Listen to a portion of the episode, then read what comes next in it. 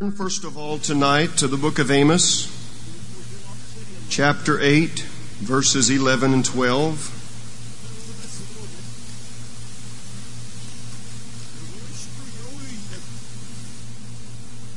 And it looks as though you've been taught right. I commend you for your respect for the reading of the Word of God. Amos chapter 8, verses 11 and 12. Behold, the days come, saith the Lord God, that I will send a famine in the land, not a famine of bread, nor a thirst for water, but of hearing the words of the Lord. And they shall wander from sea to sea, and from the north even to the east. They shall run to and fro to seek the word of the Lord, and shall not find it. If ever we are living in a day when people are running to and fro and searching this world from the north and even to the east, today is the day. And what they are looking for, we have.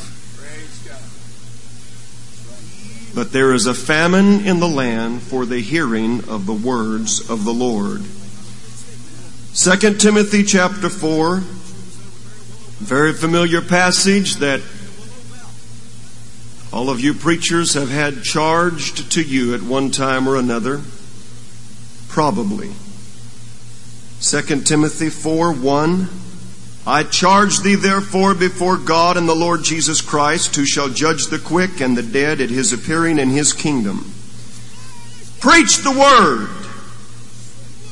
Be instant in season, out of season reprove, rebuke, exhort with all long suffering and doctrine. For the time will come when they will not endure sound doctrine, but after their own lusts shall they heap to themselves teachers, having itching ears.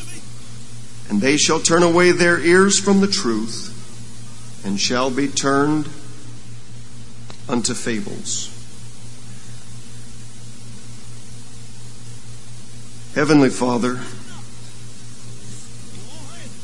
you know the need of this organization. You know the need of our hearts. And you know my need tonight. I pray that you would speak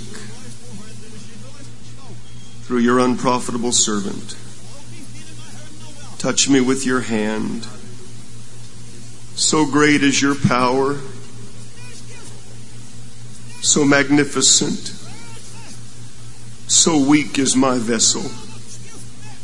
Wrap your hands around me that my frail vessel can bear your sweet spirit and speak to this conference and to this congregation your precious word and we'll give you the praise and the honor and the glory forever. Why don't we thank God right now for His Word? Thank you very much.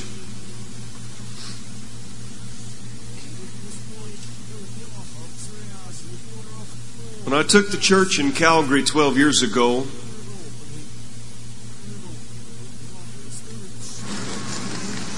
that Ray Serstead had started and invested 10 years of his life to build, I walked to the pulpit the first time and found a message that that departing pastor had left me. But the Serstead had carefully made a poster with large black letters and pasted it to the top of the pulpit. It said, Preach the Word. Preach the word. The other day I had a message at the hotel that I had a uh, some mail to pick up and I went and there was a telegram from my church. The telegram was very short to the point. It said preach the word.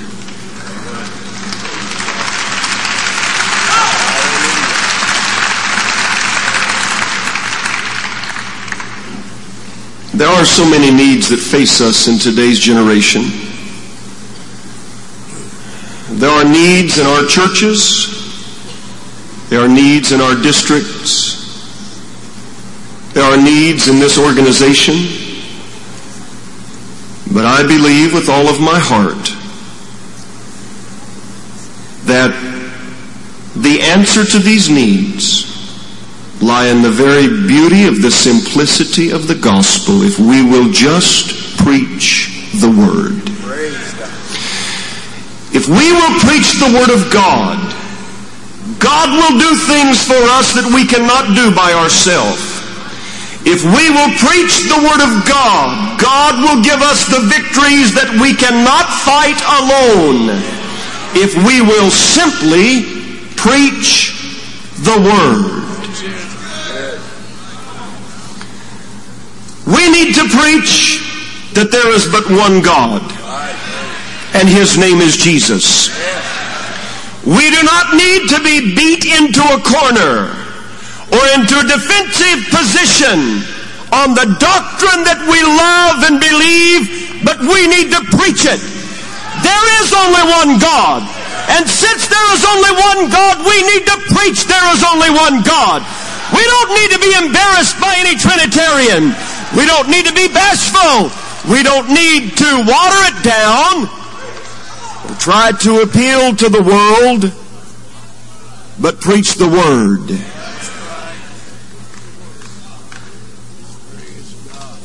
There is an organization in Canada that used to be a Jesus name, one God apostolic organization. In fact, they named themselves the Apostolic Church of Pentecost of Canada. Beautiful name, isn't it? Beautiful name. But when you talk to them and find out what they believe, it takes on a sour note.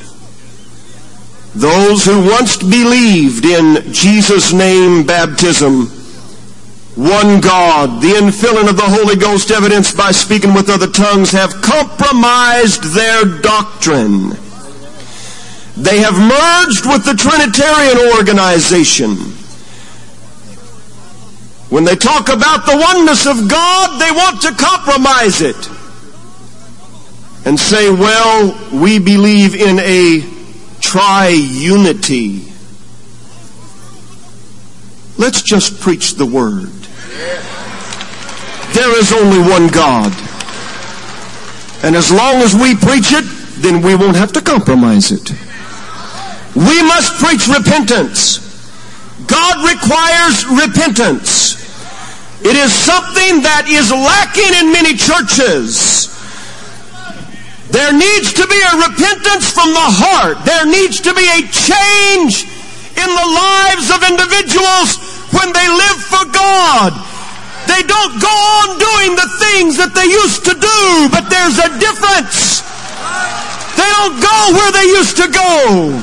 They don't say what they used to say. They don't look like they used to look. They don't do what they used to do. Repentance will change a life. But we need to preach repentance. It does not come automatically. People will not repent unless you preach to them. They must repent. We've got to preach baptism in Jesus' name for the remission of sins, period.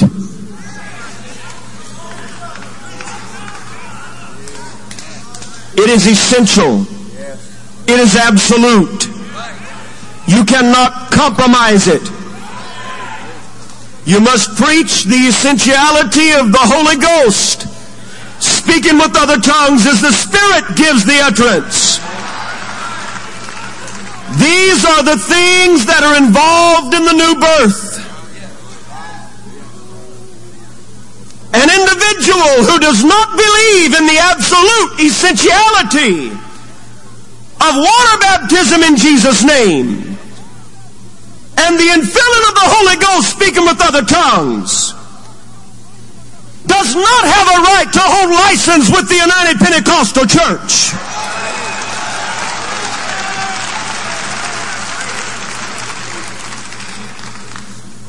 Now I understand that these are basics. These are things that should be held dear by all of us. But sometimes I wonder when I hear preachers beating around the bush and when I hear preachers tiptoeing through the tulips and they don't want to say you've got to be born again.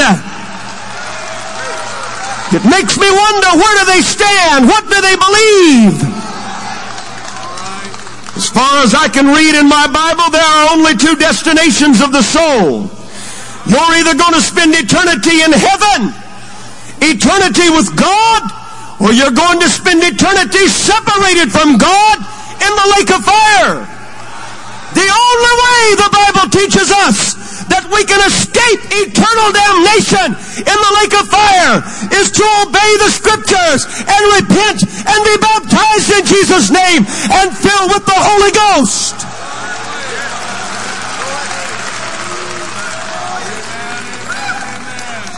We should never neglect to preach that. We should never neglect to preach the age-old doctrine of Acts 2.38. It still works. It still works. It still works.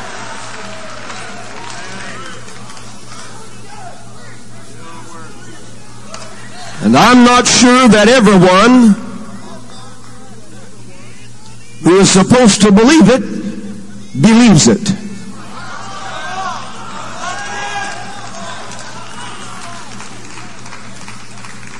But I believe you believe it.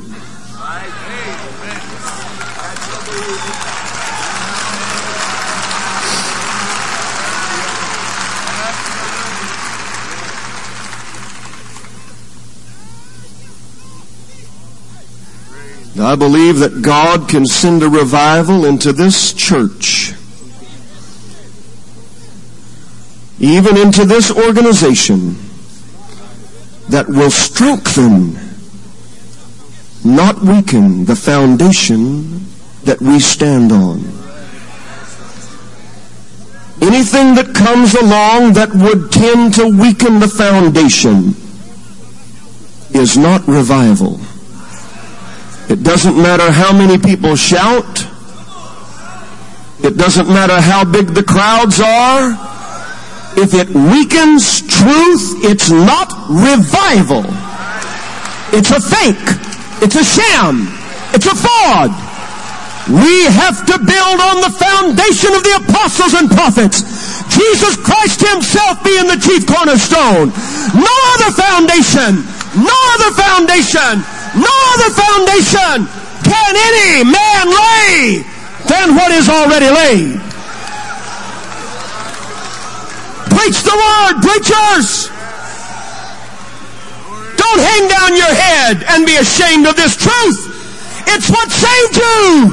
It's what will save the cities that we preach in. It's what are going to save our churches. It'll save our families.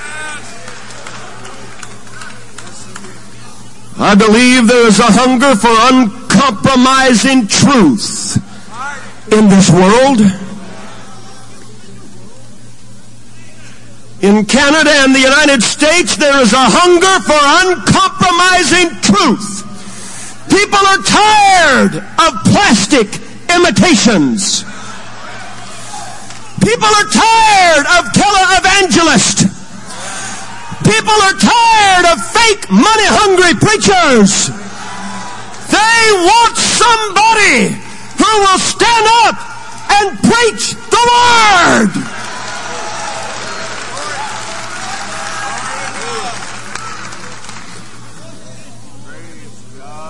In our Pentecostal churches, I am firmly convinced that our saints, our old Pentecostal saints, and our new converts, and our young people have a hunger and a desire for the uncompromising Word of God. Preachers, as never before, we must preach the truth.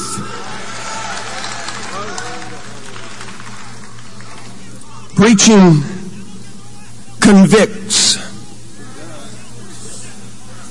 In that first Pentecostal message, the Bible said they were pricked in their heart. If you preach the word, it's going to bring conviction. But if you don't preach against anything that anybody's guilty of, there will be nothing for anybody to be convicted of.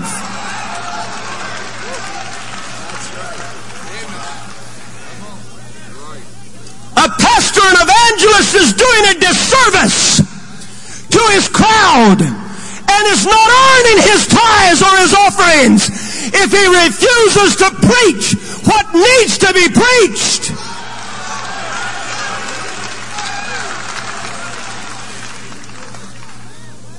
If you water it down and if you make it weak because of who's sitting in the congregation and you're afraid of offending somebody, you're not worth your beans.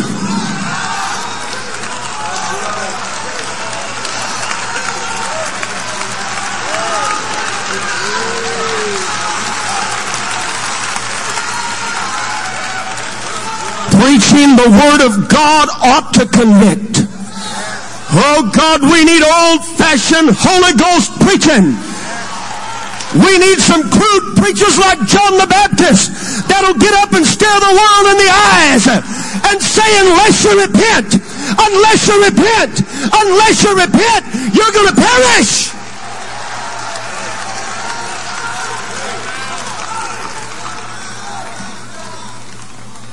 And we need preachers that'll preach the same thing in the pulpit and out of the pulpit.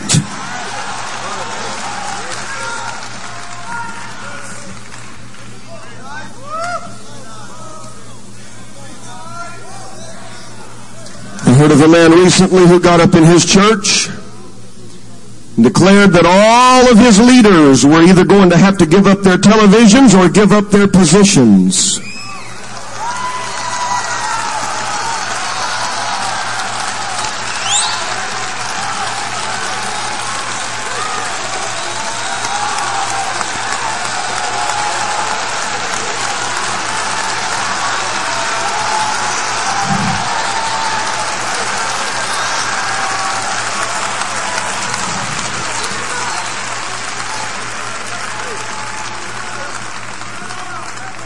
Didn't find anything in that to cheer about. How in the world do leaders get into a place of leadership and positions if they have a television in the first place? That's what I don't understand. After the service, he stepped out from behind the pulpit and one of the men said, well, pastor, I guess I'll be giving up my position because I have a television and I don't intend to get rid of it. Pastor said, well, don't worry about it. We'll work it out. We need men that'll preach the word in the pulpit and out of the pulpit. We need preachers who will not be afraid of people's faces, but will preach the word of God and say, this is truth. This is the word of the Lord. This is the law of the house. This is the way it's going to be in this church. Regardless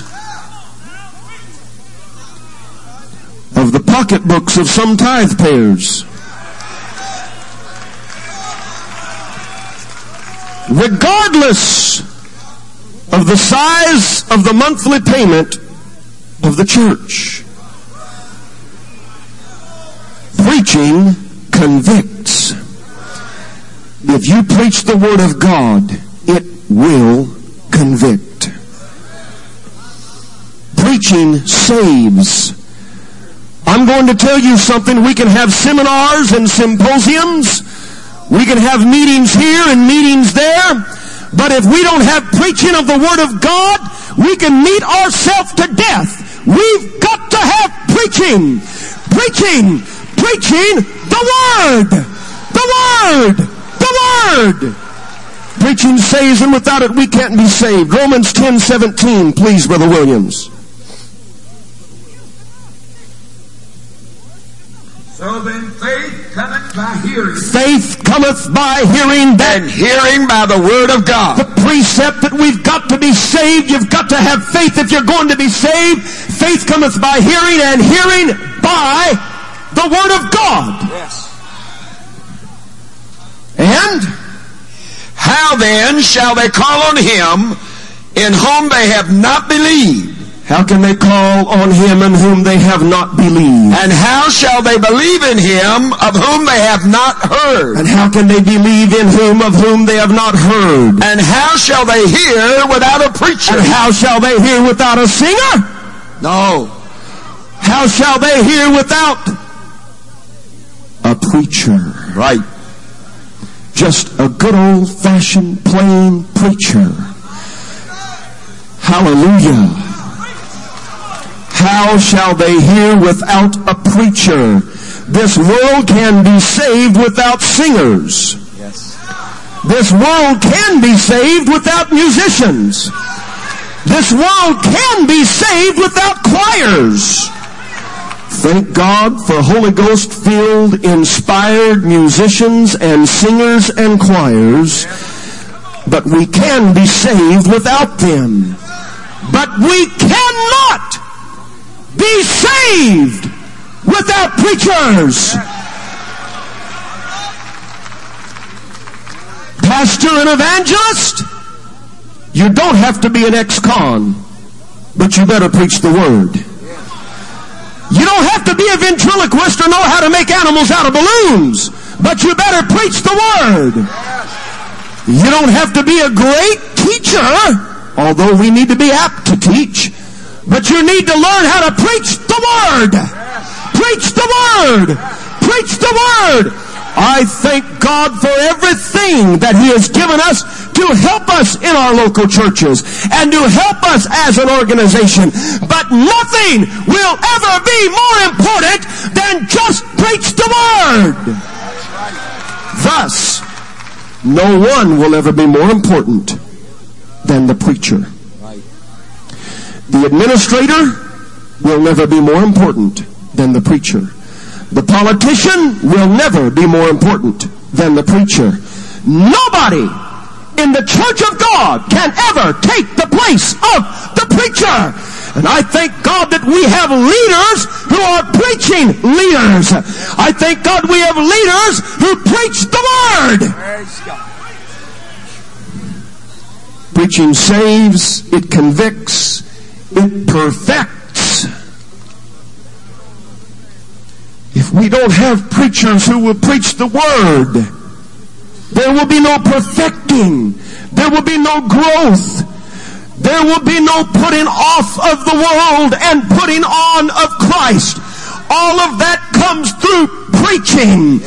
A new convert is born again. When they accept the new birth, they obey it and they're baptized in water and spirit. But a new convert is not changed overnight, nor do we expect them to be changed overnight. We don't expect ladies to have hair three feet long overnight.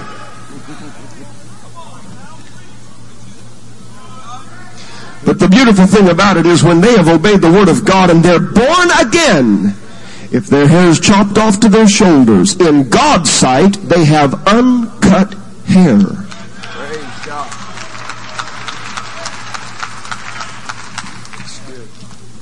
We should never make our new converts feel bad or less than anyone else. In the preaching, we should include the instruction about the new birth and new converts that they are growing in Christ. Yes. Amen. But that does not allow us pastors to tolerate somebody in the condition of a new convert for three years.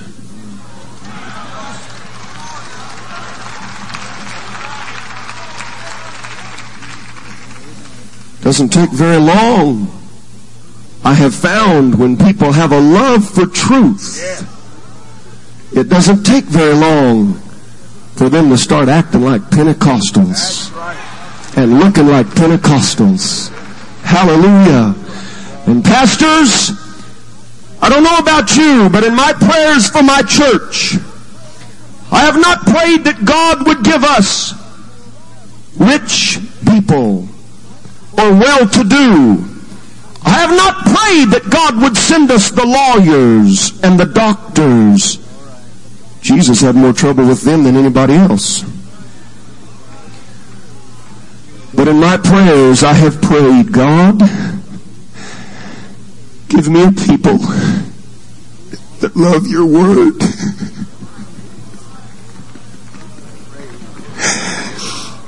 Oh God, it doesn't matter what color they are. It doesn't matter if they're poor. I don't care what side of town they come from, but let them have a love for your word. Let them have a love for your word.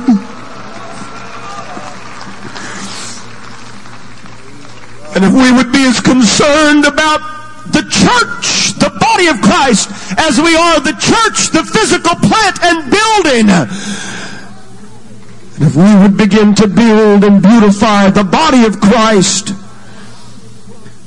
as much as we work on the physical plant, oh, it would be a beautiful church, a glorious church, and that's what God is coming after. Let's pray for a church that loves His Word. God will take care of your finances. God will take care of you, Pastor. God will take you, care of you, evangelist. But let us pray for a church that loves the Word of God. We should never apologize for preaching truth. We don't have to be apologetic about it. When I read the words of the apostles and prophets, they were not apologetic. They preached like it was truth. They acted like it was the only thing possible to preach. They acted like there was no consideration to preach anything else. They just preached it. Galatians 1 8, listen to what Paul said. But though we or an angel from heaven preach any other gospel unto you than that which we have preached unto you, let him be accursed. If we are preaching the same gospel that Paul preached, we don't need to apologize. Paul said, though we or an angel from heaven.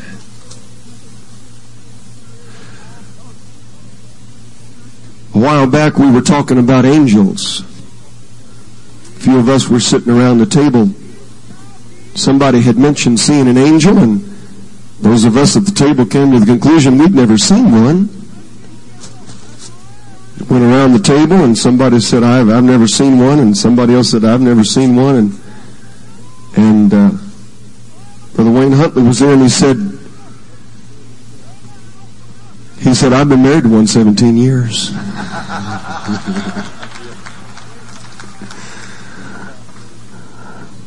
but if we saw an angel, if an angel stepped behind this pulpit tonight, I wonder how many of them would check out what he said with the Word of God.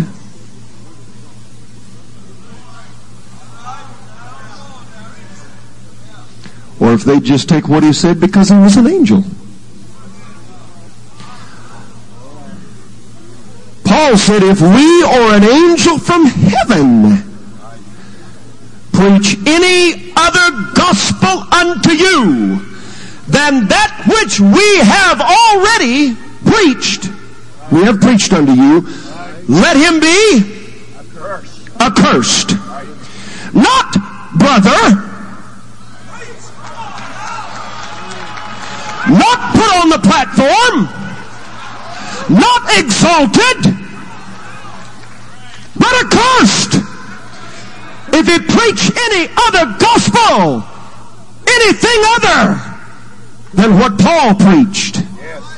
As long as I'm with Brother Paul, I feel, brethren, like I'm safe. As long as I'm with Brother Paul, I feel like I'm on solid ground. Hallelujah. But if I preach anything else than what he preached, I am accursed.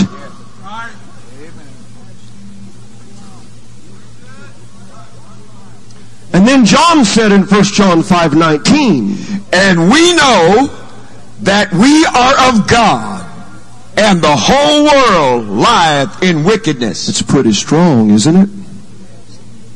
Talk about an exclusive gospel. We know we are of God, and the whole world lieth in wickedness. I'm telling you, it's Acts 2.38 or bust. And we know that Acts 2.38 is of God. We know that the gospel we preach is of God. If we're in the book and on the foundation of the apostles and prophets, it is of God. And the whole world lieth in wickedness. Do we have to apologize?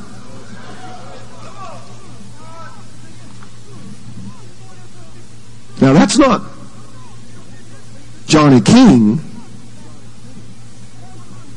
That's the other John.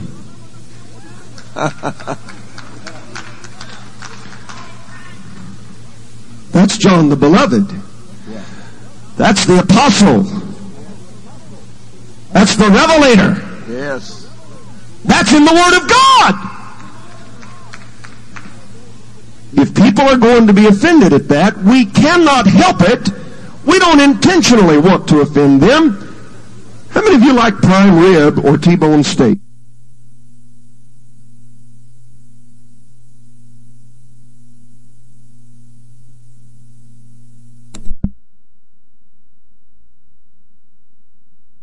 It up as best as I can and to serve it on a silver platter.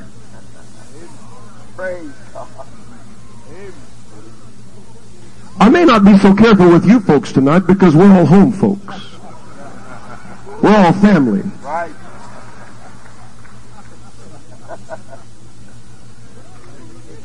But I do believe in serving it right. And there is a way to deliver it. But it's truth nonetheless. And some people are going to be offended regardless of how it's served because they don't love the truth. They despise the truth. They're not going to be subject to the truth. The carnal mind is not subject under the law of God and it cannot be. So don't attempt to please everybody. Please God and you'll be all right. Preach the word. Preach the word. Preach the word. Second Corinthians 4 3. But if our gospel be hid, If our gospel be hid, it is hid to them that are lost. it is hid to them that are lost. If our gospel be hid, some might say it is hid to them who are walking in all the light they know.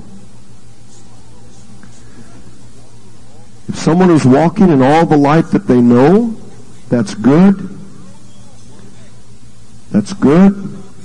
If they're honest hearted, God will give them a witness and allow them to come to this truth. I believe that. But remember, Paul said it. If it's hid, it's hid to them that are lost. Acts 2.38 is beautiful. It is simple. And it is essential. In the passionate, moving conversation that Jesus had with Peter on the seashore, he gave him a simple command.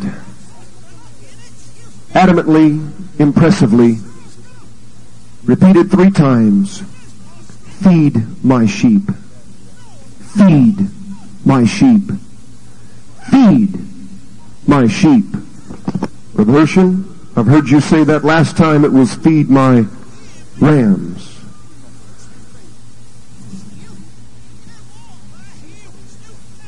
We have a responsibility. God give us preachers, not playboys. God give us preachers, not entertainers. what a responsibility. How are the sheep of his pasture going to be fed? By preachers that are too busy feeding their own carnal desires. How are the sheep going to be fed? When preachers are spending all of their time with one another, talking about things that they should not talk about.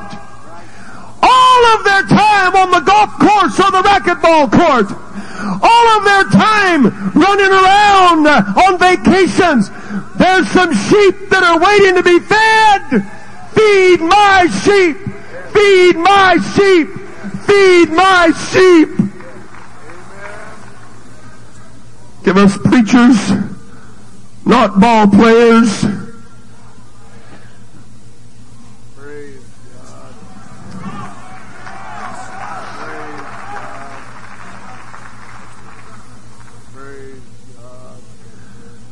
One of my best friends told me at this conference that just the other day during a long weekend, some of the men from his church missed service on the long weekend to go play ball on another church's team.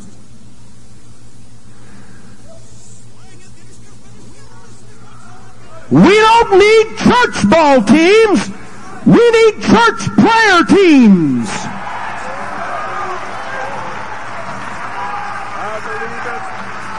We need church witness teams. But it's not long if you let the God of carnal desire and worldly sports, if you let it into your church, it will take over. And people will miss church and you'll see who the real God is and you'll see where their desires are and you'll see where their priorities are. The church is for one reason and God said that is to be a light in the world. We are called out a chosen and a separate nation and a priesthood.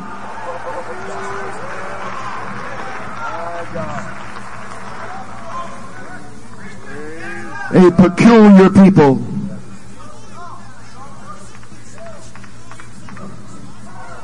To show forth His praises, His light, His glory. Oh, if all of the time that we wasted could be spent in heavenly intercession. All of the time that was wasted on so-called church activities could really be invested in the kingdom of God. I believe a great move of God would result. We need preachers. God give us preachers preachers of righteousness, preachers of holiness, preachers of uncompromising truth. God give us preachers with hearts of love, backbones of steel, foreheads like flint, fires shut up in their bones, coals from the altar of heaven on their lips, and knees that will bow to God alone. Men who will preach the word without fear or favor.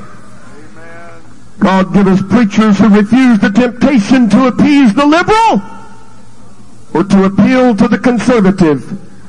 Preachers who have no ambition to create a name or reputation for self. Preachers who don't care whether or not they're invited to preach next year's camp meeting or conference.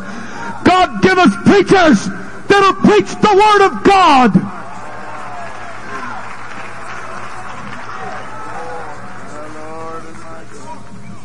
And endeavor to please God Almighty. And if necessary, Him alone.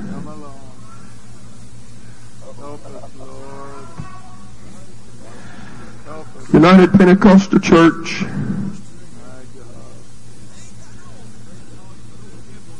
I am the youngest member of the General Board. As I preach this message tonight, I feel like I need to be the oldest. I hope that you will feel my heartbeat.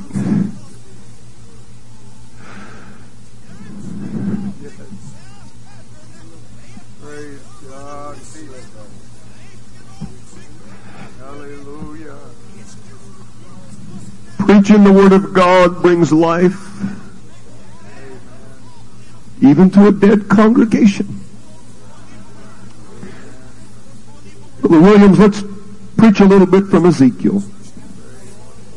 The hand of the Lord was upon me and carried me out in the spirit of the Lord and set me down in the midst of the valley which was full of bones. Preachers, we need the hand of God upon us. Yeah. And we need God to move us to places and areas and situations that we should not be afraid to face. We don't want to go to the valley, especially the valley of dry bones. Lord, anything but that. Let the choir sing. Raise Lazarus. Do something. Do anything. But the, that that we all fear the most is the valley of dry bones. But sometimes if we're going to have the hand of God upon us and go where God wants us to go, it will be the valley of dry bones. Read on. and caused me to pass by them round about. And behold, there were very many in the open valley, and lo, they were very dry. They were very dry. This congregation is not very dry. Hallelujah. And the congregation that has been at this conference has not been very dry. Right. This has been the most responsive congregation of any conference that I've ever been to. The power of God has been here in every service. Yes. And God will bless you for that because when people respond to the preaching of the Word of God, they get more of it inside. That's right. Read on. And he said unto me, Son of man, can these bones live? Preacher, can your church live? Evangelist, can the next revival live? Hallelujah. Yes. And I answered, O Lord God, thou knowest. Lord, you know. You know. You know. Praise God. Are some of you dreading going back and facing your churches? I can hardly wait to get Have you been pumped so full of the Holy Ghost and you left a situation at home that you know you're going to have to face when you get back and you're dreading it? Lord, you know. And he can take care of it. Yes, he can. Read on. Again he said unto me, Prophesy upon these bones. What did he say? Prophesy upon these bones. Prophesy! Yes. It's not time to have a puppet show. It's time to preach. Hallelujah! There's one thing that'll raise a dead church. You can try all the programs. You can try all the promotions.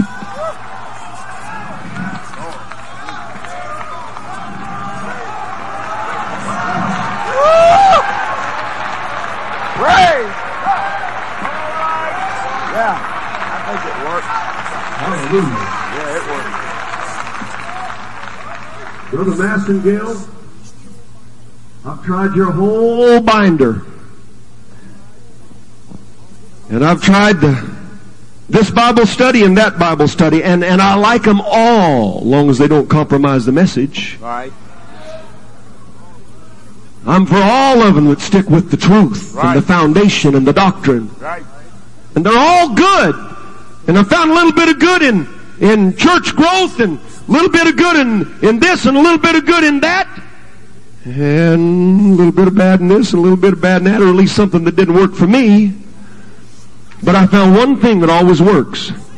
When your church is dead, when you're going through a trial, when it doesn't seem like there's anything else that'll work, It's not always the choir that's going to do it.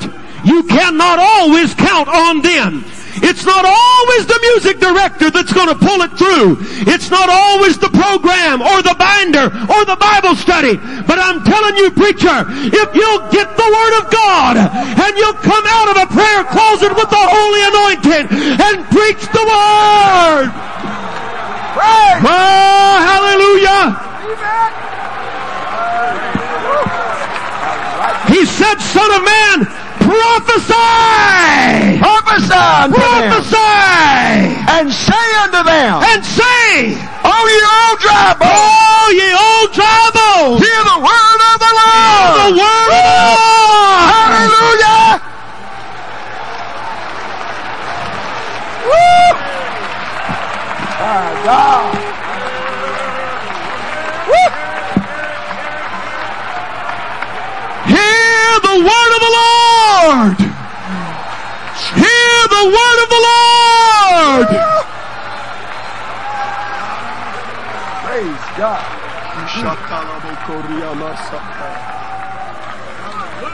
Oh, hallelujah! You may be seated. There's not quite as many people here tonight as there were last night, but there's a few more than was at my Wednesday night service, I'm sure. Quite a few, Brother Urshan. But I'm feeling more at home. Woo! There's something about preaching that can even make the preacher come alive. Yeah. Son of man, prophesy unto these dry bones. Thus saith the Lord God Saith the Lord God. unto these bones, Mm-hmm. Behold, Yeah. I will cause breath to enter into you. I'm gonna cause breath to enter into you. Ye shall live. You know, breath comes from that root word pneuma. That's the same word that spirit comes from. And when the day of Pentecost was fully come, they were all in one place, in one mind, in one accord. And suddenly there came a sound from heaven as of a rushing mighty wind. My God, I love it. And it filled all the house where they were sitting. Dry bones, hear the word of the Lord, and God's gonna cause breath to come in you. And I will lay sinews upon you, Yes, and will bring up flesh upon you, yes, and will cover you with skin, yes, badger skin. and put, yes, hallelujah, and put breath in you, Yeah, and you shall live. and you're gonna live when God breathes the breath of life into you. Yes. Oh, glory. And God's going to take that skeleton, that bag of bones that the world has used and despised and abused, and God's going to put it all together, and He's going to put flesh on it, and He's going to give you sinews or muscles or strength. Hallelujah. Yes, sir. And ye shall live. And you're going to live. Oh, hallelujah. And you shall know that I am the Lord. and you're going to live and know who is the Lord. Jesus said, I've come that you might have life and that you might have it more abundantly. Yes. But how are they going to have it if we don't preach it? All right. Woo. My God. Yes, sir. So I prophesied as I was commanded. So I just did like I was told. Preach the word. Preach that- the word. Yes. Preach the word. Be instant in season, out of season. Reprove, rebuke, exhort with all long suffering and doctrine. So I just prophesied, Brother Williams, as I was commanded. And as I prophesied, Ah, something happened as I began to preach. there was a noise. Ooh, there was a noise in that old dead congregation that hadn't said amen in three months. Something happened as I began to preach. There was a noise. My, my, my, my, my. There was a noise And behold a shaking. and there was a shaking.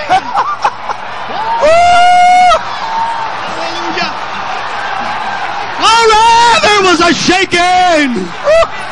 My, my, my, my, my, my, my. When you preach the word of God, there's going to be a shaking. Yes. The sinners ought to shake for fear. Yeah. And the saints ought to shake for joy. Hallelujah. There was a noise. And the bones came together. And there was a shaking. And the bones came together. Unity. Yeah. Unity. Yes. You want to know how to really have unity? If every preacher in the United Pentecostal Church would preach the Word of God like it's written, we would have unity like you've never seen. I love it.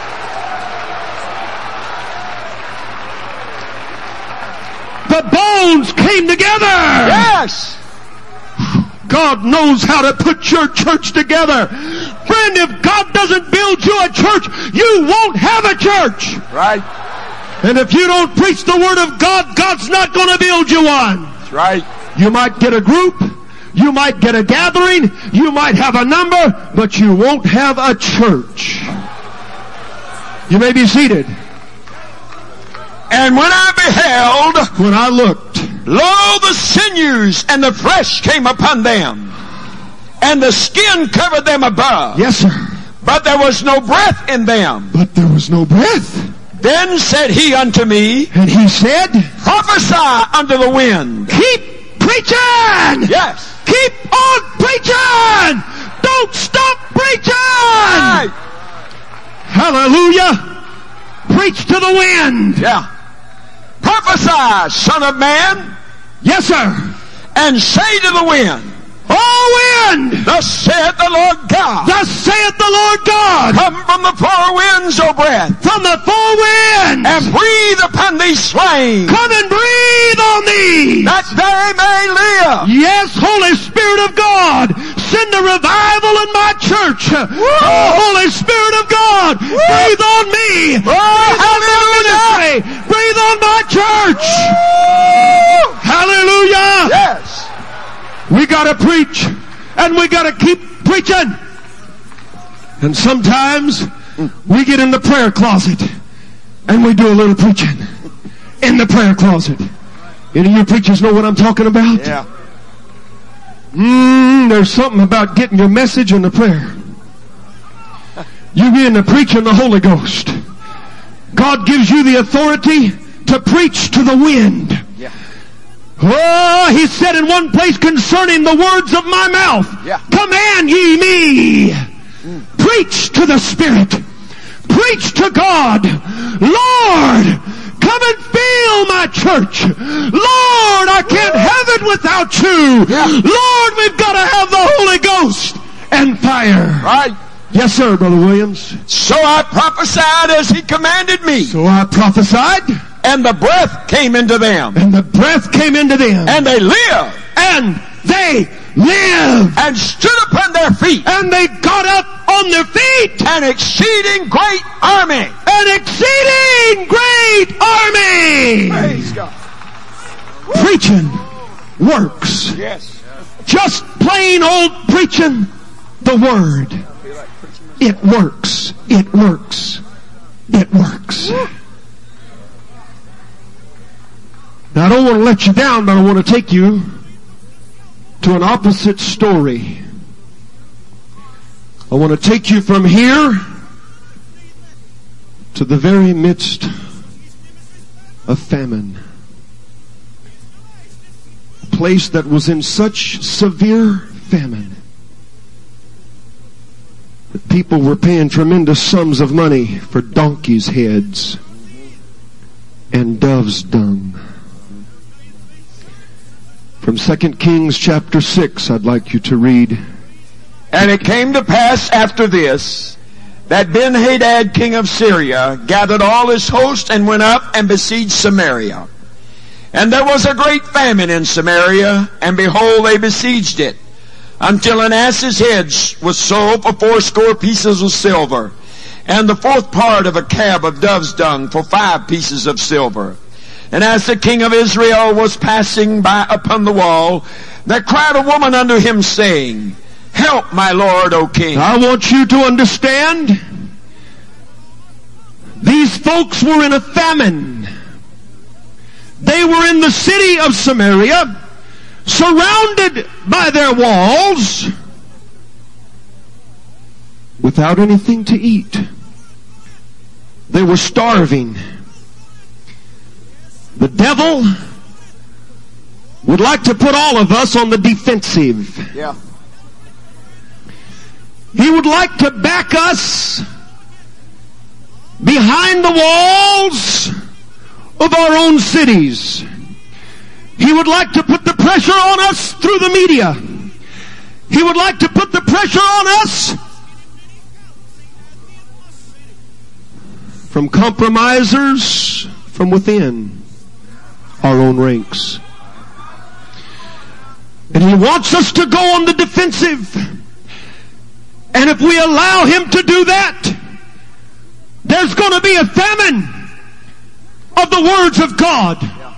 There's going to be a lack of hearing preaching of the word.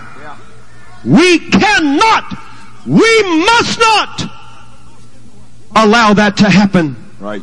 to us. And the king passed by on the wall and the woman said, Help, O Lord, the king. And he said, If the Lord, if the Lord do not help thee, whence shall I help thee? All right? Out of the barn floor, out of the winepress? And the king said unto her, What aileth thee? What's wrong with thee? As though he didn't know. All shut up. His whole army's inside. Least they could do is go out and fight. But instead, they were like some defensive preachers of today. Inside the wall. Throwing rocks over the wall. Hoping, perchance, to hit somebody on the outside.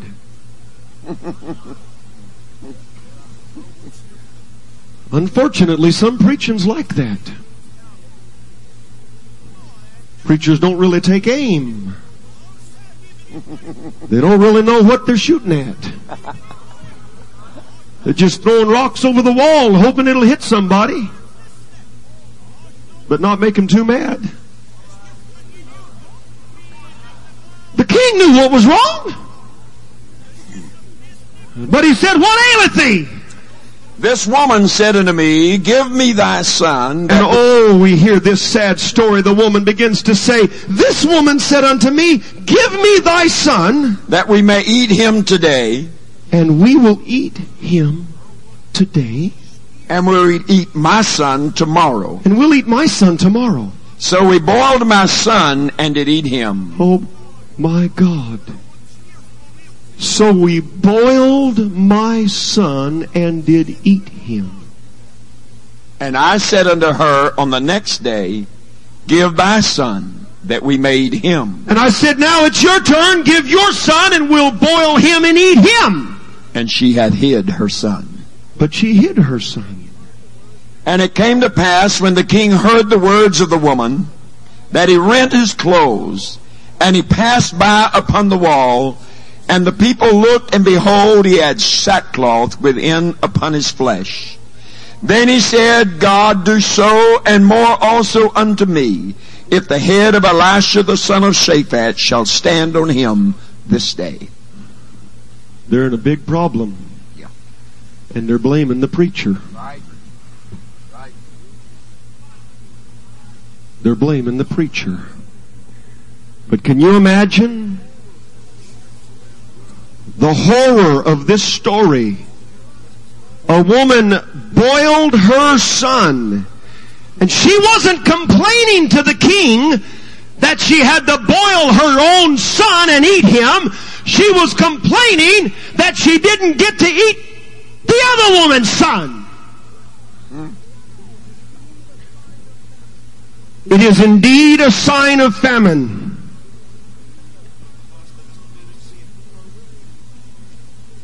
When people are willing to kill and eat their own children in order to satisfy their own hunger.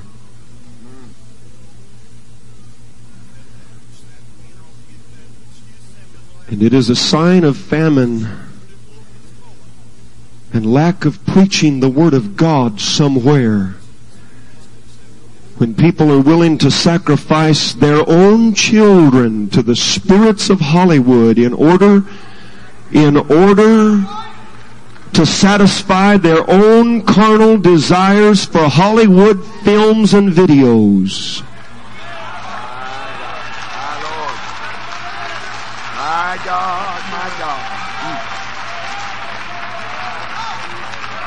Something's wrong.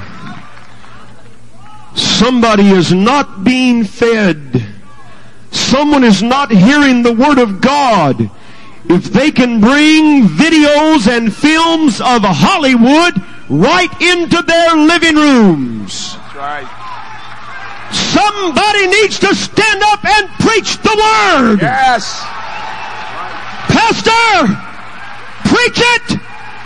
Preach it! Preach it! I wonder how many people watch television in their hotel rooms during this conference who would not have done so a few years ago because their resistance has been broken down by video in their homes, uncontrolled.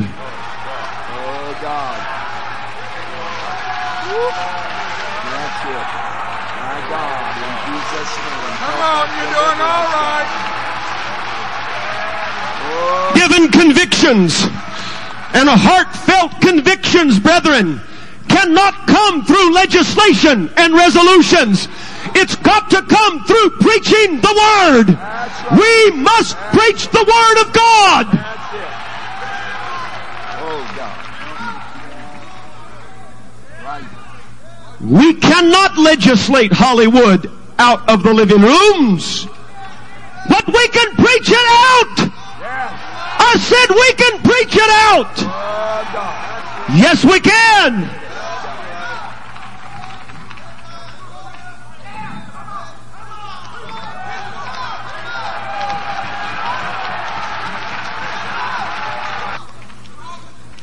I am well aware of the article that we have in our manual. I am well aware of the resolution we passed. I voted against it, but I have no trouble abiding by it.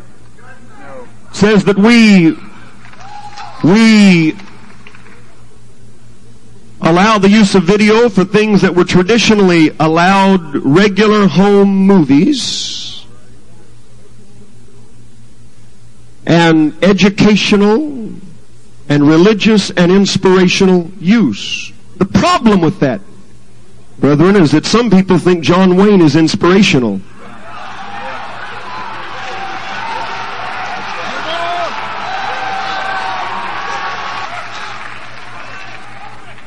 I concede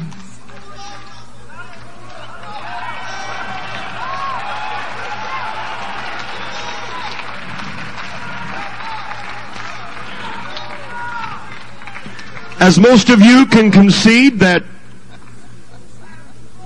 it's not sinful to take home movies of your children and your grandchildren. But we have made it so available and so accessible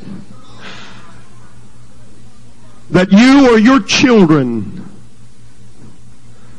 can go to the 7-Eleven for $1.99 and get the latest Hollywood movie.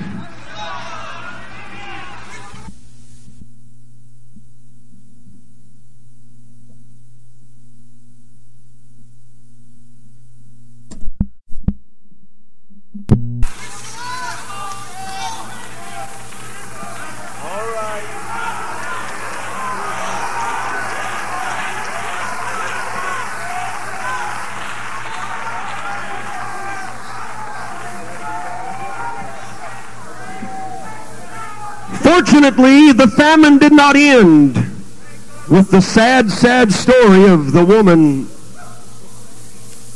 eating her own flesh and blood. And I hope and trust that the United Pentecostal Church will not self-destruct on carnal appetite.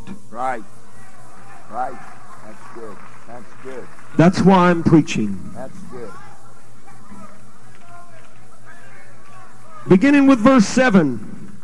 Then Elisha said, But the man of God said, Hear ye the word of the Lord. Hear ye the word of the Lord. Thus It's time to preach. Yeah. When we're in famine, we need to hear a word from the Lord. Yes.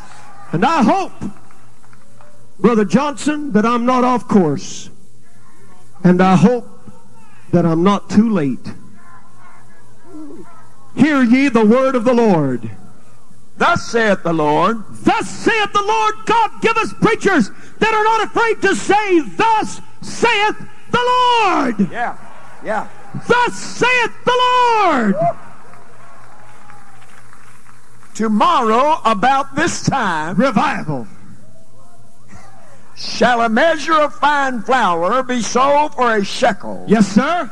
And two measures of barley for a shekel There's going to be plenty to eat. in the gate of Samaria. There's going to be food. If people will preach the word, if preachers will preach the word, there will not be famine. We will not self-destruct. We will have no need of a carnal appetite. If we can be full of meat.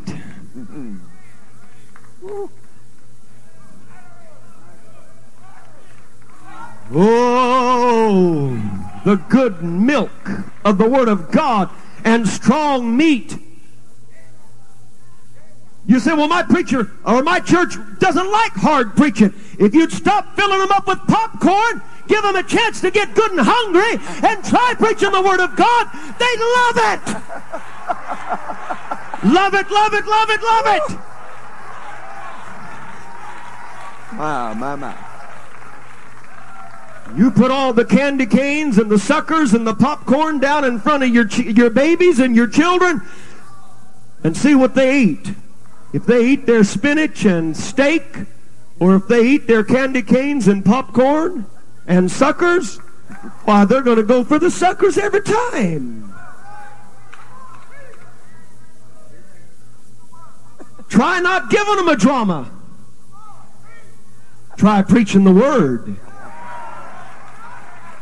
Just preach the word. Try it. They'll like it, and so will you.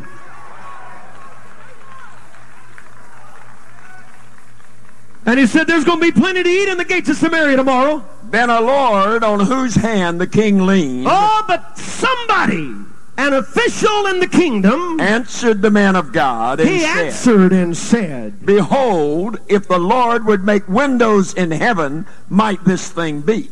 The Lord could make windows in heaven. This thing might be doubt. Yeah. Revival? Conquest? Huh. If God could make windows in heaven, well, honey, get your umbrella out because God can make windows in heaven. You're already there. Hallelujah. Already there. Yes, sir. And he said, Behold, thou shalt see it with thine eyes, but shall not eat thereof. The man of God said, You're going to see it, but you're not going to taste it. You go ahead and mock. I am always aware of the passage in Malachi that said the priests said the table of the Lord is contemptible. The Lord's meat. It wasn't the people. It was the priest. I am convinced our saints want to hear truth. Our saints want to hear righteousness. Our saints want to hear holiness. But we have some priests among us who say that old-fashioned preaching is contemptible. We have some priests among us that say we need to get away, brethren, from the term Pentecost.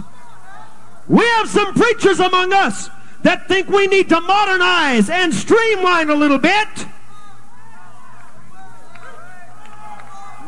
and change the doctrines and standards that we have stood on for years.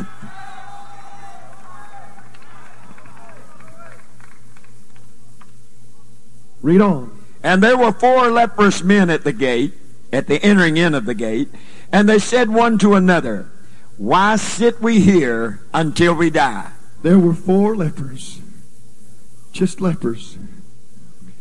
I wonder if anyone is still willing to be a leper for the kingdom's sake.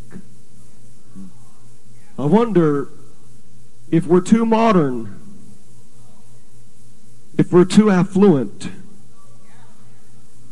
You know, the only church in the New Testament that I find had trouble with affluency was a place called Laodicea. Mm-hmm.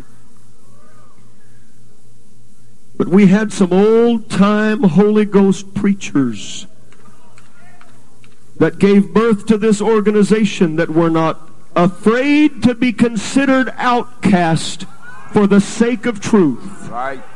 Right.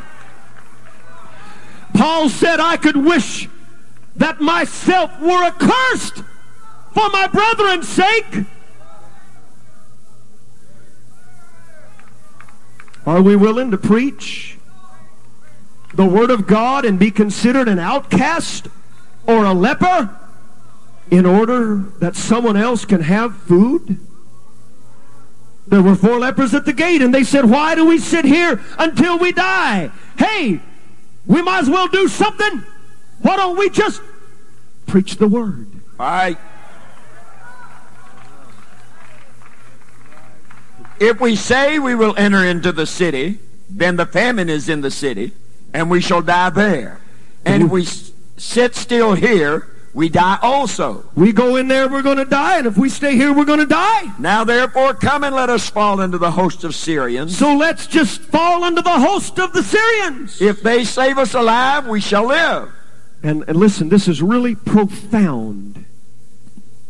If they save us alive, we shall live. And if they kill us, we shall but die.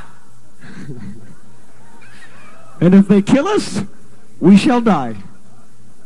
That is one of the profoundest statements in the Word of God. If they kill us, we shall but die. Well, I'm just preaching the Word. Brethren, if you kill me, I'll just die.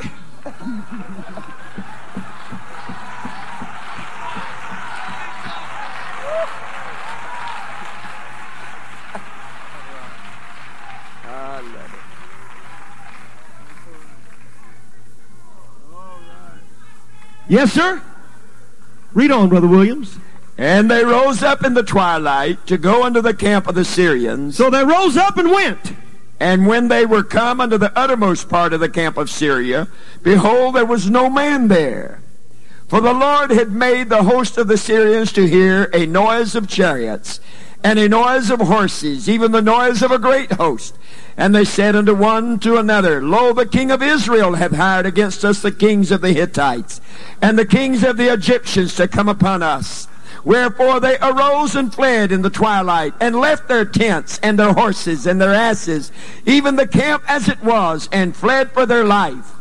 And when these lepers came to the uttermost part of the camp, they went in unto one tent, and did eat. Dear fellas. Food. Yeah. Food. Ah, food. And they ate while everybody else was starving to death. Yeah. They ate. They found something to eat. They were just outcasts. They were just lepers. But they found food. Yeah. And what else? And they did eat and drink, And they ate. And they drank. and they carried thence silver and gold, Woo, silver and gold. Come And on, raiment. fellas. Now put some in your pockets, but don't put any on your hands, and don't put any around your necks, and don't don't put any on your body. But come on, come on.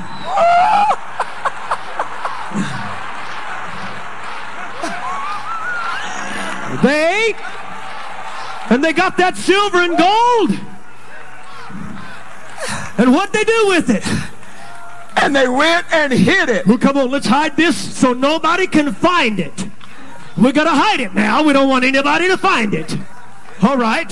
And came again, And then they went to another place, and entered into another tent, and they got another tent. and carried thence also, and they did that same thing there. and there. went and hid it. And they went and hid it. Come on, guys, we gotta go hide this now. Here, sweep it under the carpet. We don't anybody know we preach like this around here. Come on. Woo! My. Yes, sir. Then said one to another, Hey, wait a minute, fellas. Come here. We do not well. You know, I'm full. But we're not doing well. What are we hiding this stuff? for? ain't nobody out here that's going to find it. This is a day of good tidings. We're not doing well. This is a day of good tidings. We've got some good news. You know what? This holiness message is good news. Yes, sir. This is truth. You don't have to be ashamed of truth. Man, we got glad tidings. We're not doing well. We're preaching around at our little meetings and nobody else hears us preaching. And as long as we're on our own church, we're, we think we're safe. But if we get a we get a call to go to some camp meeting or conference or conviction, well, we just don't feel like we're we got the liberty to preach that. But hey, we got good news. We don't need to worry about this. This is truth. Yes. This is real. Right. We need to go tell them. If we tarry till the morning light, some mischief will come upon us. If we wait, if we don't share this until the Lord comes, until the day dawns, we're not going to be doing well. Some mischief is going to come on us. Now come God's going to judge us and say, Why didn't you preach it? Yes, sir. Now come therefore, Come on. that we may go and tell the king's household. Well, let's go tell the king's household. So they came and called unto the porter of the city. Hey, porter. And they told them, saying, We came to the camp of the Syrians. Oh, we found some food. And behold, there was no man there, neither Hey! voice of man, but horses tied and asses tied and tents that were.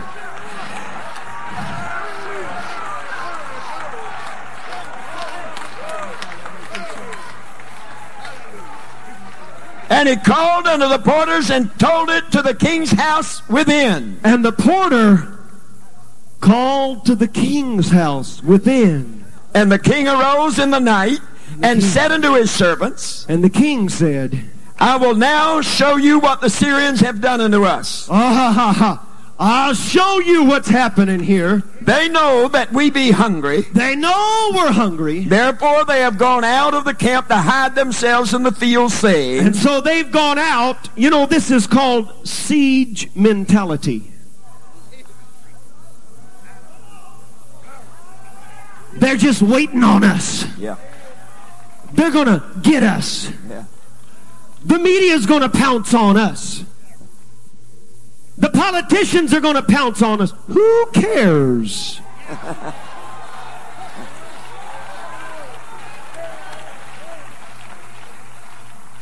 they pounced on Jesus too, didn't they?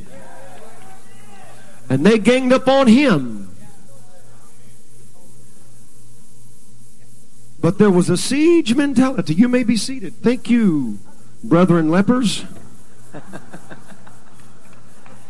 And the king said, They have hid themselves in the fields, saying, When they come out of the city, we shall catch them alive and get into the city. They're waiting on us and they're going to get us. And one of his servants answered and said, Let some take, I pray thee, five of the horses that remain, which are left in the But city. one of the servants said, Oh, king, we're so hungry. We got to try it. We got to try it. yeah. Let's take these old lepers' words and try something. And let's take the horses, some of the horses that are left. Behold, they are as all the multitude of Israel that are left in it. Behold, I say there, even as all the multitude of Israel that are consumed. Let us send and see. And they took therefore two chariot horses, and the king sent after the host of the Syrians, saying, Go and see. Hey, we're trying everything else in the encyclopedia. Why don't we try going back to the good old fashioned preaching of the Word of God? Why don't we just try it and see? I dare you, United Pentecostal Church. I dare you, preacher, evangelist, pastor. Let's just try and see if the old fashioned gospel preaching still does the job.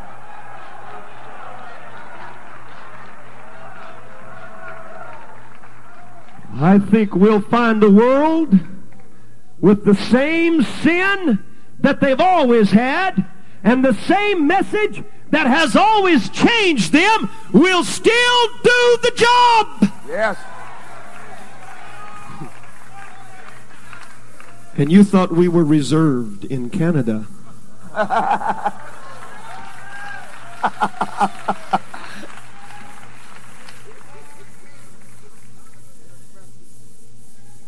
That's right. I'm an American Canadian, Brother Urshan.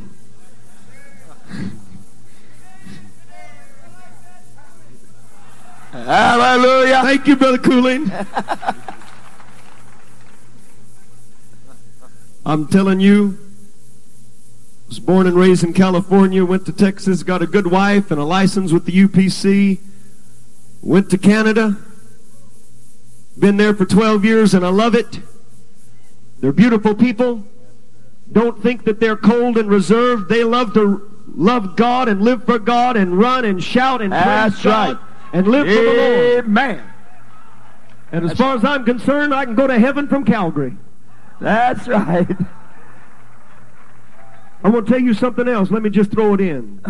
By and large, Canada is conservative. Not only in its very national identity, but in the identity of the people of God and in their dress and style and fashions. They are conservative. Right. That's right. Now I can say that because I think all the fashion show people have gone home, haven't they?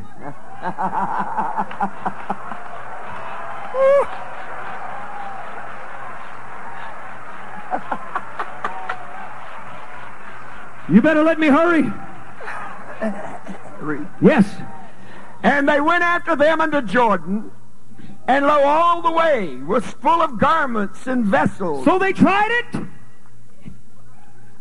Yes, sir.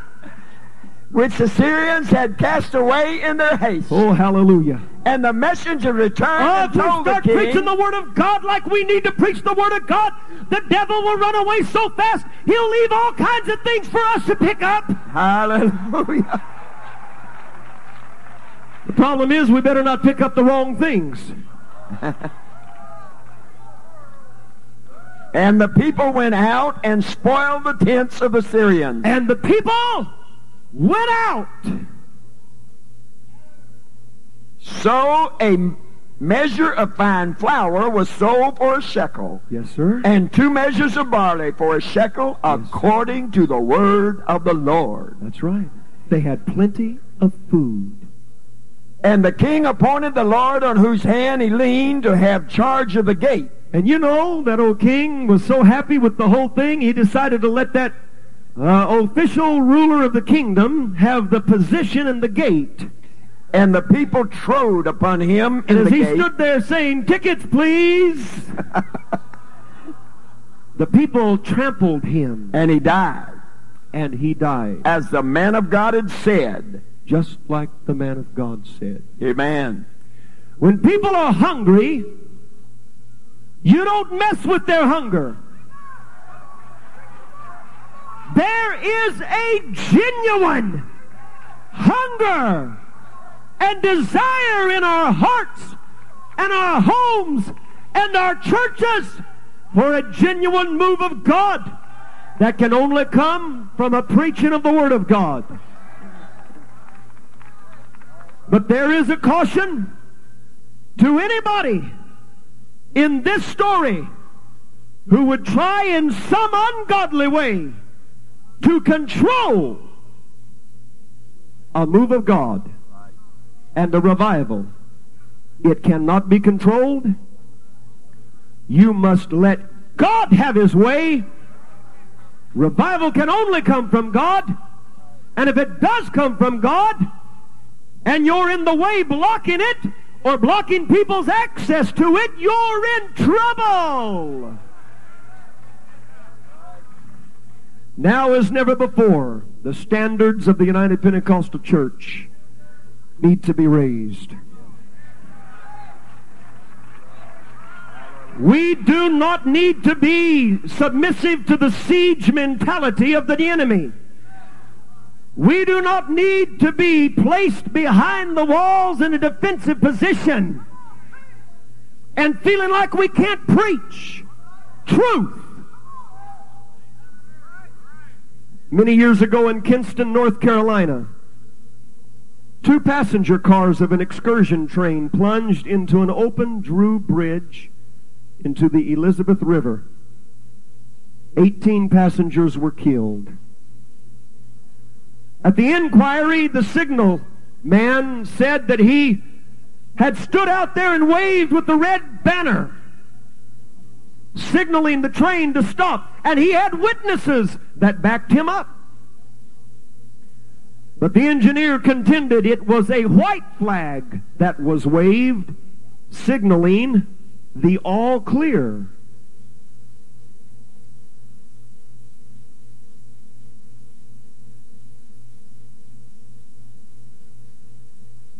When the flag was produced, it was found to have been a faded red flag that might easily have been mistaken for a white flag. I am disturbed at preachers around who say they are still holding high the standard. But it's faded.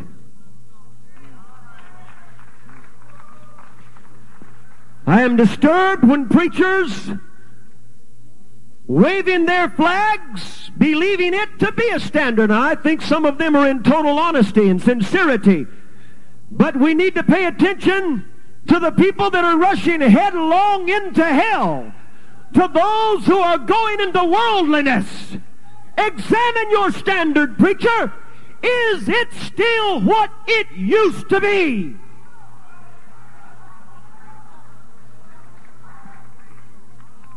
Let our standard be clear and not faded.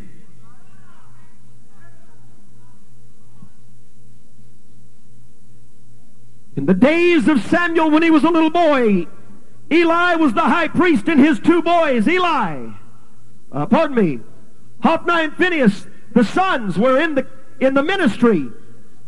1 Samuel 3 1 says, In those days the word of God was precious. The interpretation means rare. It was rare in those days. The lack of bread the lack of preaching the word leads to a ministry that will not exercise restraint over their own children.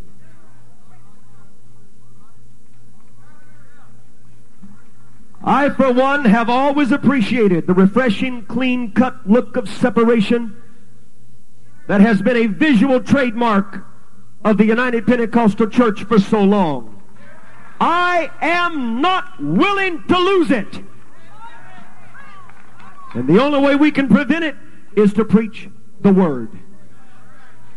If our young people are allowed to conform to the world in their dress, in their fashions, in their hairstyles, and in their music, they will next conform to the world in their drugs, in their promiscuity, in their fornication, and their homosexuality.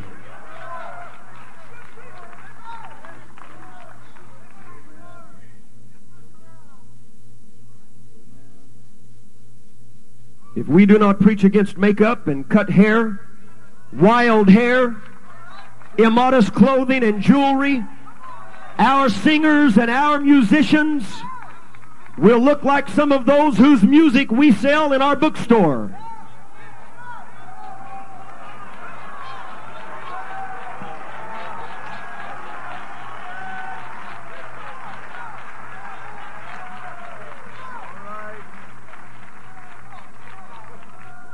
A spirit of showmanship and immodesty is indicative of a lack of preaching the word. Some preacher is failing in his responsibility to God. Am I the only one who's disturbed by perms and dyed hair?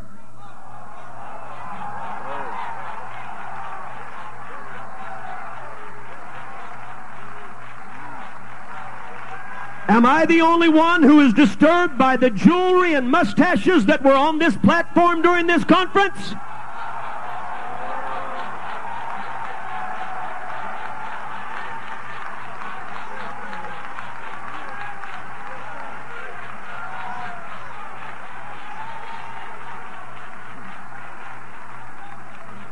We have traditionally stood opposed to such things.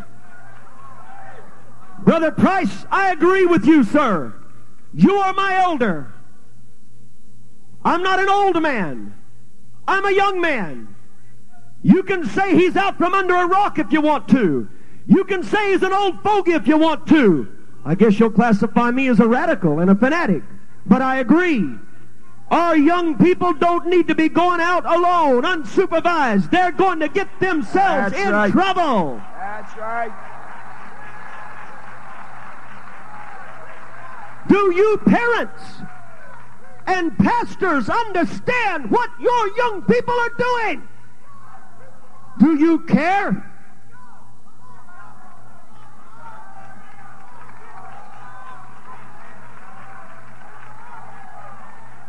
Our young people, be they fourth generation Pentecostals or fifth generation Pentecostals or sixth generation Pentecostals, are not exempt from the standards that we preach. That's right.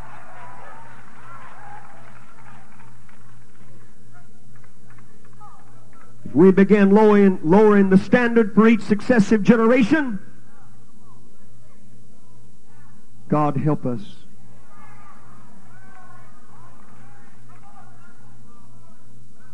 I believe they're good young people. I believe in uplifting them. I believe in encouraging them. I believe in inspiring them. I believe in strengthening them. But they're still flesh.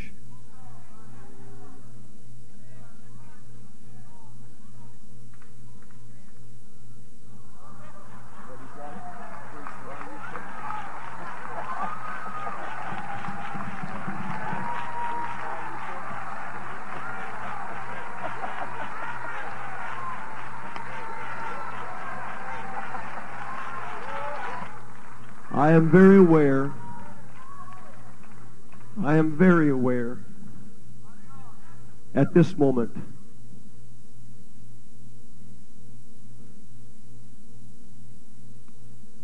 of my own glaring imperfections.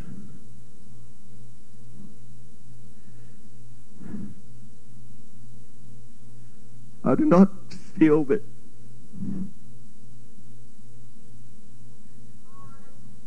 that I am anything other than a sinner saved by grace.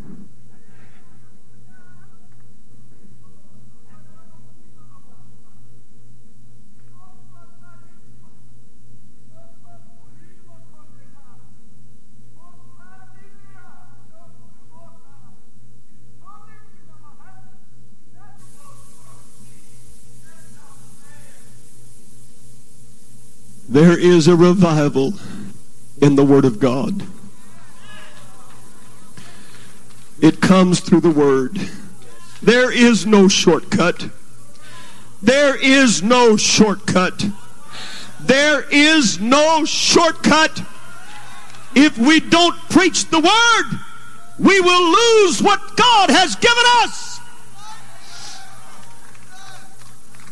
I am aware of my weakness. But at this moment, I am also aware of God's strength. There is a foundation, a solidity, a stability in the Word of God.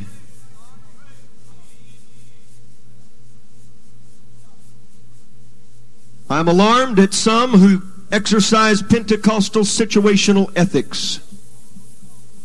Pants are wrong unless you're going skiing or horseback riding or working in the garden.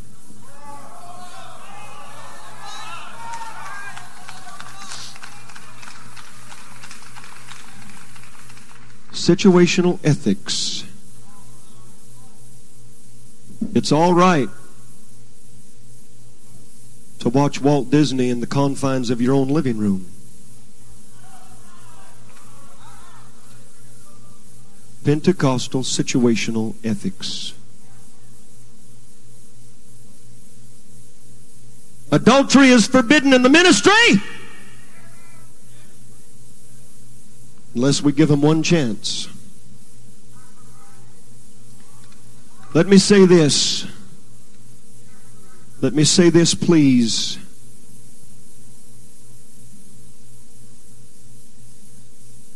And I wish you could see my heart as you hear my words.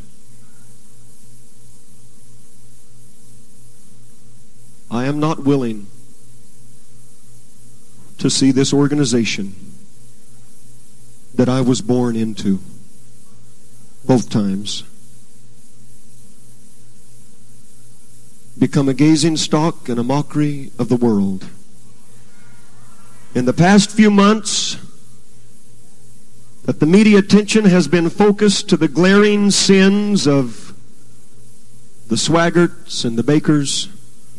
It has been a strength to me, and it has been a strength to the church that I pastor to be able to stand behind the pulpit and say, in the United Pentecostal Church, such things could not happen and a man ever again preach in our pulpits.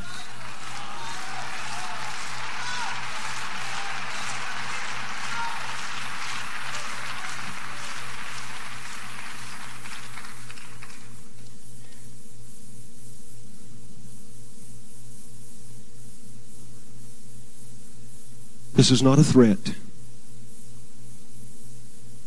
I just really don't know if I could continue to stay in the United Pentecostal Church if we allowed men to remain in the ministry after they had fallen into immorality.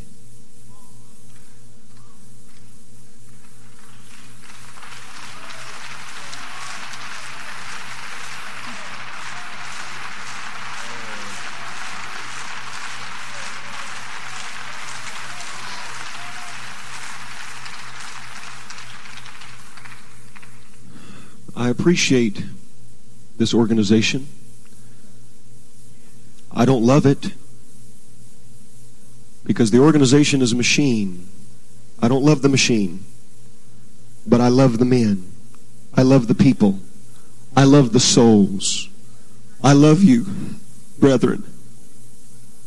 I love you. I respect you. I respect my elders.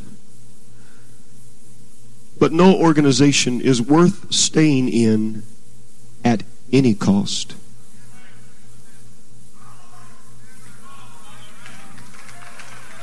There are some things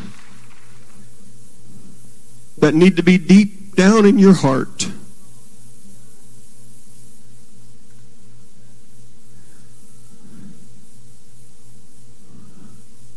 Would I be considered a rebel for refusing to sell my birthright? Am I against authority because I will not follow elders who have left the old path? Am I unsubmissive if I will not yield to the voice of a majority on issues that go against my convictions? I recognize that basically this is a crowd of preachers tonight. I'm preaching to you, for you. We must not, we must not blindly follow any man or group of men. We must not, we dare not have a blind loyalty for any organization.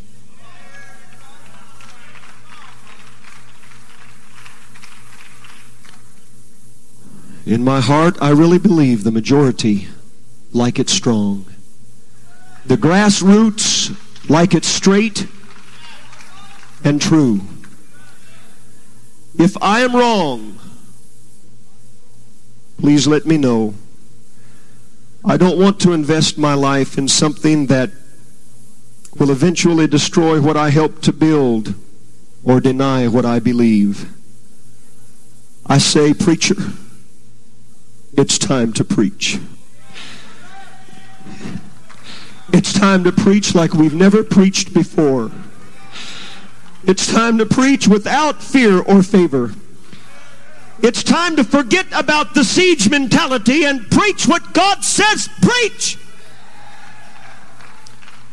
Some preachers are attempting to satisfy a genuine hunger with something that is not really satisfying. Do you really want a miracle? Or are you simply interested in sensationalism? Jesus performed the ultimate of physical miracles. In Luke 8:56 when he raised one from the dead and then told them to tell no man. Wonder how many of you would do that? Do we really want a miracle or do we want some experience that we can strut and boast about on the stage and show everybody how spiritual we are? Just preach the word.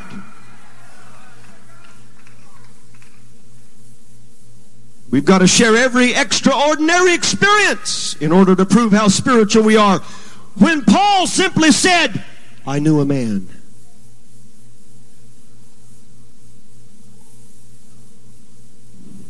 You really want a miracle, realize that before there is a miracle, there must be, number one, a need.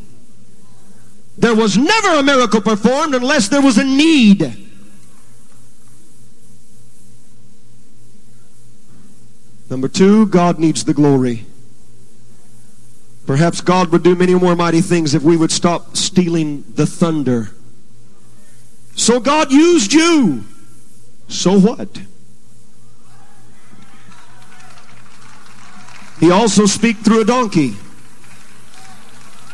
And a penny should be a good conductor of electricity. But pennies are common. If you really needed one, you could probably find one in a gutter. God has chosen the foolish things, the weak, the insignificant, the lowly, and despised that no flesh should glory in his presence. It's time to preach the word.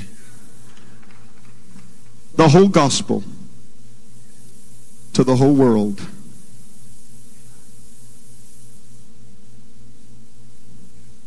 This is our motto. This is our saying. This is our phrase. Dear God, help us to not be guilty of trying to reach the whole world with half the gospel. I appeal to our foreign missionaries. Preach the word. The whole word. The whole truth. That's more than just Acts 2:38. That's preaching against long hair on men. The customs of a foreign country do not contradict the Word of God. The Word of God take precedence. I appeal to our home missionaries. Preach the Word.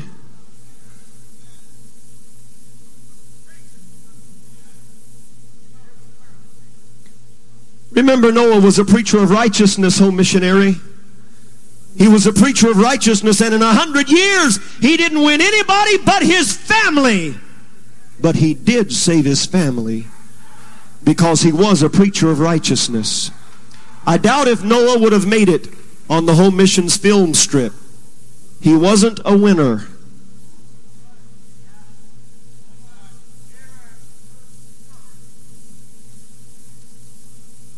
Preach the word.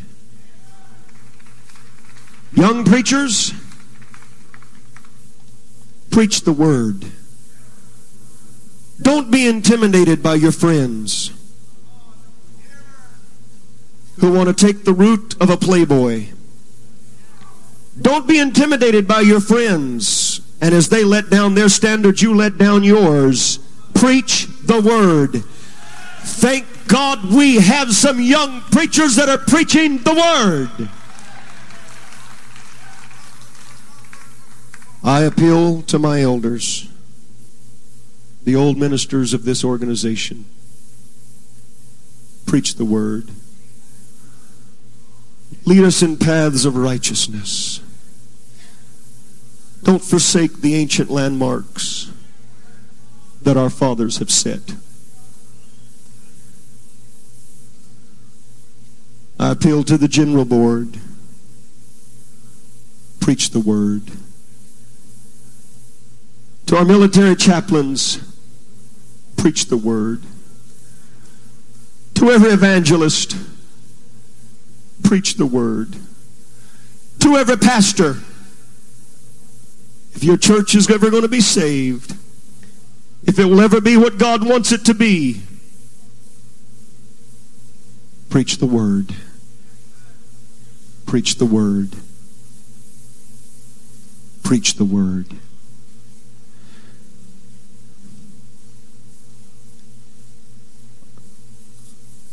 Now, I want to reason with you.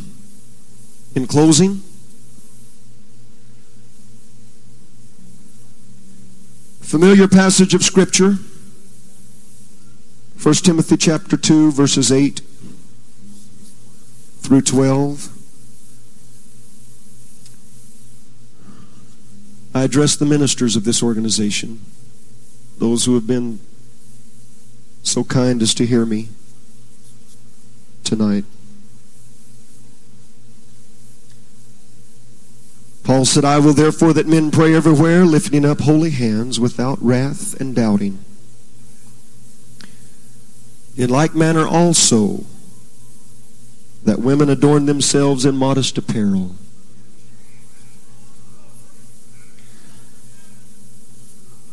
So much of the dress and the hairstyles that I see at our conferences and conventions are not modest.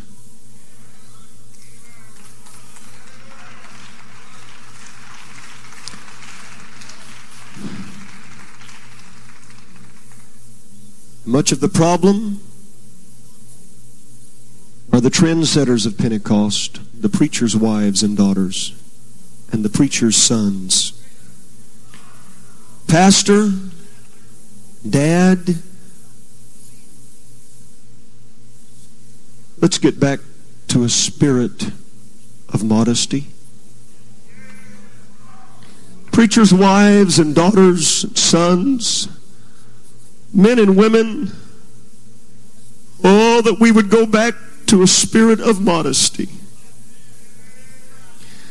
When we wouldn't try to fix ourselves up to be a little bit bigger, or a little bit better, a little bit wilder than the next one.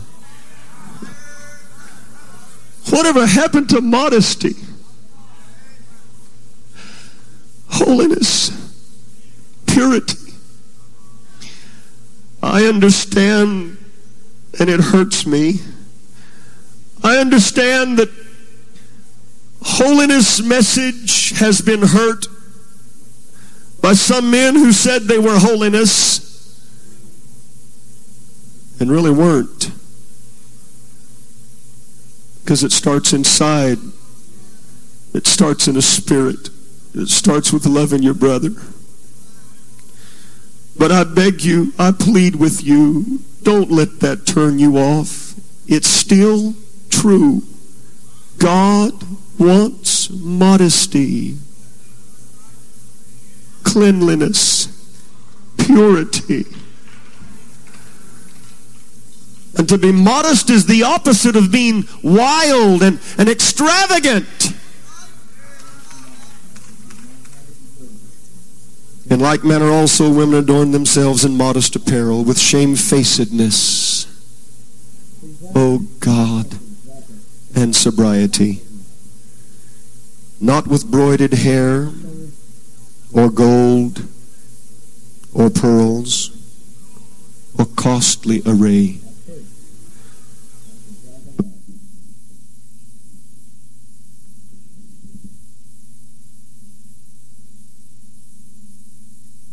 should not be Examine yourself in the light of the mirror of God's Word. There is no doubt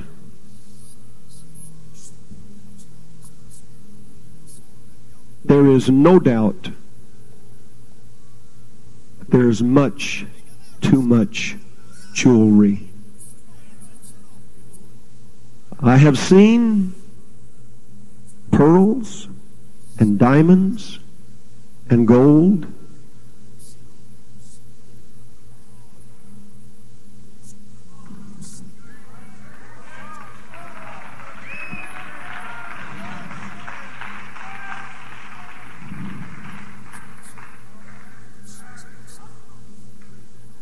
United Pentecostal Church, unless we stick to the Word, we will always have trouble with the world sneaking in. If you open the door a crack, the world will force it open the rest of the way. Let me shock you with these questions from a sincere young man. For the sake of modesty and scriptural purity, does your wedding ring mean so much to you that you are unwilling to lay it aside for the purity and consistency of our message? If that is the case, then I am afraid all other forms of jewelry are eventually inevitable in our ranks. The reason I've heard this preached before, Brother Kilgore, I've heard you preach it. The reason we need to lay aside our wearing of gold and diamonds and pearls is not in order to give more to the missionaries, but because the Word of God is explicit that the child of God should not be adorned with such things. As long as we tolerate gold and pearls and diamonds on the fingers, we have no authority or justification for preaching against it on the ears or the wrist or the neck.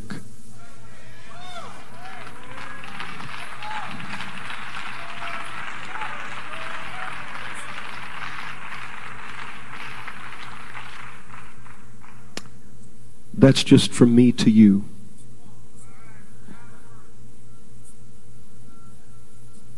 We need to stick to the scripture.